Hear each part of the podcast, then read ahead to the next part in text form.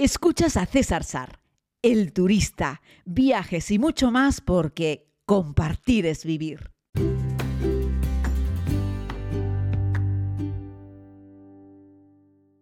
Saludos a todos y a todas, querida comunidad. Bienvenidos a este tiempo de podcast. Les hablo desde la isla de Tenerife.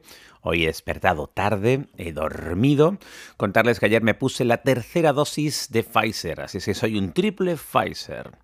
Y lo hice, bueno, pues porque toca vacunarse y porque me piden 500 papeles cada vez que voy a algún lugar. Así es que mejor estar ya con las tres dosis eh, puestas, porque la segunda dosis ya tenía más que los 190 días, creo que son. Em, y ya me estaban pidiendo pues una PCR, un antígeno, en fin, es un rollo, mejor tener ya las tres dosis y ya me lo quito de encima, ¿no? Bueno, este podcast va para hablar un poco sobre, oye Sar, ¿por qué no conoces todavía todos los países del mundo? Una de las preguntas que más recibo es, ah, pero tú has visitado todo el mundo, conoces todos los países, pocos te faltan, me dice un montón de gente, ¿no? Me ha ocurrido ahora durante este foro nacional de turismo, de, de futurismo, que un montón de gente del sector me decía eh, ah, pero poco te falta o ya nos conoces todos o pretendes conocerlos todos, ¿no?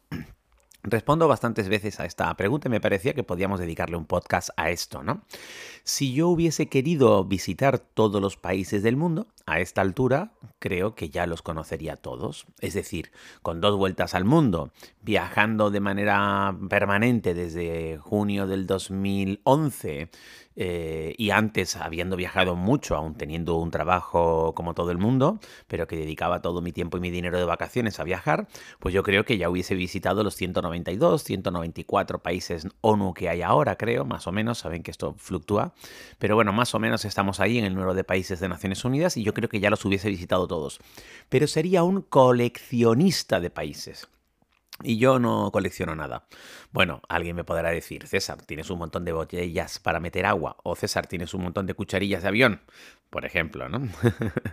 o César, tienes unas cuantas gafas de sol también pero no, no soy coleccionista, ¿vale? O sea, no voy comprando estos objetos para coleccionarlos y tampoco voy visitando países para coleccionarlos. Creo que el mundo hay que dividirlo por regiones, no por países. Esto algunos me lo habéis escuchado decir muchas veces, ¿no? ¿Cuántas, ¿En cuántas ocasiones hay que visitar España para decir que la conoces? ¿Alguien que visita Madrid o Barcelona conoce España? ¿Cuántos viajes hacen falta para conocer Islas Canarias? Son siete islas, pero nada tiene que ver el hierro con Fuerteventura, ¿verdad? Y ya no les cuento, pues, eh, La Gomera con Lanzarote nada tienen que ver. Así es que el, mundo hay que dividirlo en regiones. Y ahí es cuando te das cuenta que el mundo es absolutamente inabarcable. Es decir, podrías visitar todos los países del mundo, que son las delimitaciones políticas que hay en el planeta, pero no podrías conocer todo el planeta, porque yo qué sé, Perú requiere varios viajes para poder conocerla porque tiene una gran diversidad. Ya no les cuento lugares como México o como Estados Unidos, ¿verdad? Que hay una gran diversidad, una gran diferencia, nada tiene que ver como les decía el otro día, eh, Orlando con Nueva York, con San Francisco, con Chicago, con Houston, ¿no? con Miami. De hecho, son culturas diferentes dentro del mismo país, con influencias completamente distintas, con paisajes también muy variados, en fin, que es inabarcable el mundo. Así es que bueno, yo he dejado a un lado el tema de coleccionarlos, es cierto que desde hace algunos años los cuento pues porque me pidieron, ya les dije, hace un montón de años una conferencia que contase el número de países que había visitado. Y yo pues los he contado y cuando hago uno nuevo pues lo añado a la lista, pero en Estados Unidos puede que haya estado, no sé, 30 veces y en Tailandia ha estado un montón, 10, 12 veces, en la India otras tantas, en Turquía un montón de veces, en Alemania, en Suiza, en Francia, en un montón de países europeos he estado montón de veces. Eh, así es que, como repito, porque hay sitios que me gustan y repito, porque las circunstancias me llevan de nuevo a ese lugar, pues no me dedico a coleccionar países y no me dedico simplemente a engordar la lista, sino que me dedico a disfrutar de los destinos. Tanzania puede ser otro ejemplo, las circunstancias en la vida, pues estos amigos que tengo tanzanos, que la comunidad siempre quiere ir a Tanzania, que es un viaje maravilloso, que hacer un safari en el Serengeti es tope de gama, eh, en fin, pues todos estos sitios hacen que yo los repita en varias ocasiones. De hecho, el año pasado he estado tres veces en, Tanzania y este año estaré otras tres veces en Tanzania. Pero es que no defrauda. La familia con la que he estado ahora en Semana Santa salieron todos enamorados del país y, y, estamos en un grupo de WhatsApp y no paran de seguir recordando el momento, de compartiendo fotos, de añorar el viaje.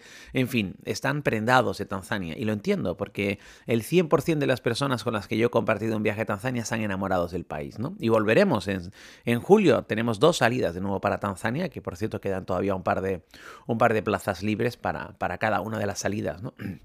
Entonces, lo que quiero decir con esto es que el mundo es increíble y cambia de una estación a otra. Nada tiene que ver Islandia en verano con invierno, por ejemplo, que ahora volvemos en invierno, pero que estuve antes en verano con las auroras boreales, el frío, el hielo y la nieve.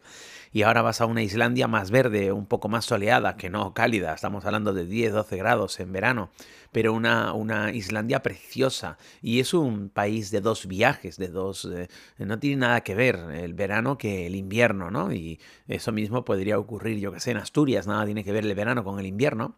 Así es que el mundo está repleto de lugares que merece la pena visitar una y otra vez, yo que sé, ciudades de Estados Unidos como como Nueva York, nada tiene que ver con el verano y el invierno. Estuve este año en invierno y me nevó y estuve en Bryant Park con, con, nieve casi hasta las rodillas, ¿no? Y vuelvo ahora con la comunidad, vuelvo a Nueva York a finales de, a finales de junio, ¿no? Y te encontraremos una Nueva York muy soleada, más bien tirando a calurosa, con muchas horas de sol, donde podremos aprovechar mucho más las actividades al aire libre. Así es que ya te digo, no puedes decir estuve una vez y ya no más, sino que hay lugares que merecen mucho, como Grand Canyon también en Estados Unidos, un parque nacional precioso. No me importaría volver una y otra vez, creo que he estado tres veces en Grand Canyon o cuatro, y no me importaría volver una quinta, una sexta, una séptima vez, ¿no?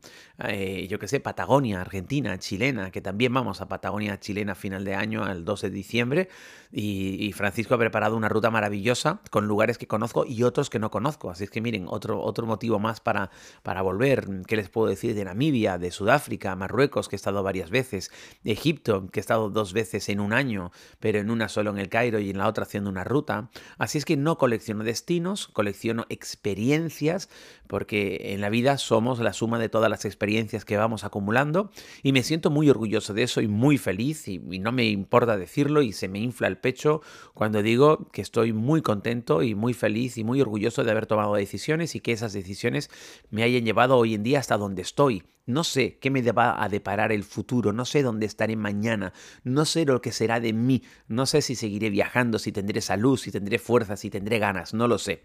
Lo que sí tengo claro es todo lo que he recorrido hasta llegar hasta este punto, el esfuerzo que me ha llevado a hacerlo, decisiones que he tenido que tomar, los sacrificios que he tenido que hacer, las alegrías que me he llevado, pero sobre todo los momentos, los instantes, la gente, los paisajes, en fin, me parece que es inabarcable e indescriptible. Como decía ayer en estos días, perdón, finalizando alguna de las conferencias, finalizaba una de las conferencias invitando a la gente a vivir porque vida solo hay una, porque el presente es hoy y porque el futuro es incierto.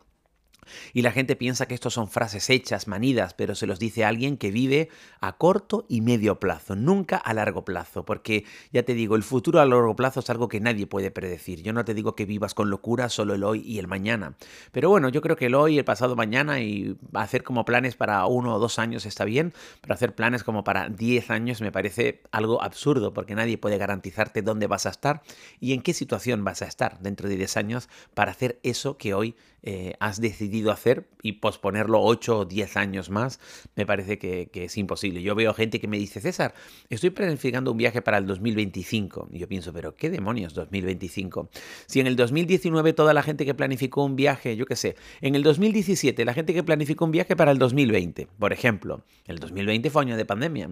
Sí, un loco como yo hizo en el 2020 hice 12 viajes y en el 2021 21 viajes. Es una locura por ser yo. Pero ¿cuánta gente se ha quedado en la estacada? ¿Cuánta gente hizo planes en el 17, en el 18 para irse de viaje al 20 y en el 20 no pudo irse de viaje y en el 21 tampoco? No lo sé. Es que ya te digo, es imposible. La gente a veces le dices, oye, vamos a organizar un plan para agosto o para julio. No, bueno, claro, es que hay que ver, es que aún es pronto, ¿no? Cuando dices organizar un viaje en abril. Hombre, yo creo que abril para agosto está perfecto, organizarlo con un poquito de tiempo pero tampoco con demasiado tiempo, pero tampoco dejarlo para última hora. No, bueno, ya veremos, si acaso el próximo año. ¿El próximo año? ¿Qué sabremos del próximo año? Oye, César, ¿el próximo año tú tienes pensado? El próximo año yo no, no tengo nada claro. Es cierto que yo a mediados del próximo año debería iniciar la tercera vuelta al mundo si el mundo está lo suficientemente abierto. Y reconozco que eso es un medio plazo para mí, es decir, de un año para otro es medio plazo. Y mi mente está metida ya un poco en eso. Reconozco que, voy pensando cada par de días, le voy dedicando un ratito a pensar sobre la posibilidad de hacer la tercera vuelta al mundo y la tercera temporada de la serie. Pero ya les digo que, que no me obsesiono con eso, que no colecciono destinos, que intento vivir el hoy, el mañana, el pasado mañana, que hago planes para los próximos meses, pero no para años, mm, si te sirve también, igual a ti te vale. Eh, y es la recomendación que yo te puedo hacer. Y no me gustan esos turistas que dicen, no, eso ya está hecho. Eso ya está hecho. Hombre, Brunei no tiene mucho que ver. Si has ido una vez, no hace falta que vayas más. Yo no te recomiendo que vayas a Brunei si no has estado en 100 países antes. Hay lugares más interesantes que otros. Pero me encuentro gente que me dice, estuve en Perú, eso ya está hecho. Perú, pues Perú es un país increíble, fascinante. O sea, Perú no lo puedes haber hecho en un viaje y menos en un viaje de 10, 12 días, que es lo hace que la mayoría de la gente. Es imposible hacer Perú en 12 días. No, no puedes decir está hecho. Hay lugares en el mundo que nunca están hechos, nunca. Japón, China, Australia, Nueva Zelanda, India, Estados Unidos, México, Chile, Argentina, eh, Bolivia, Perú, eh, Europa en general, da igual cuántas veces vayas, cambia por completo. Ustedes han estado en París en primavera, ustedes han estado en París en invierno es que no tiene nada que ver, es que cambia un montón. Es que ese calorcito cuando todavía se mezcla con el fresquete, con un poco de flores en los jardines y los primeros rayos de sol de la primavera son magníficos. Eh, pero bueno, París en un, invierno eh, más oscuro, con lluvia, también es una ciudad muy bonita y muy romántica y tiene un cariz especial y diferente, ¿no? Y nada tiene que ver con la París del verano que te puedes permitir darte un paseíto en manga corta por el Sena y aprovechar al máximo las horas de luz mientras el sol se pone cerca de las 10 de la noche y puedes estar haciendo un pequeño picnic lanzando una pequeña manta en los campos de Marte observando la Torre Eiffel y preguntándote cómo es posible que algo tan provisional durase tantos años, ¿no? Es decir, no tiene nada que ver. Así es que hay lugares que merece la pena repetir una y otra vez. Y no hay vida para recorrer el mundo. Y este planeta es maravilloso e inabarcable te invito a que lo recorramos juntos de una u otra manera. Muchas gracias, querida comunidad, desde la siempre bella, magnífica, extraordinaria, preciosa isla de Tenerife.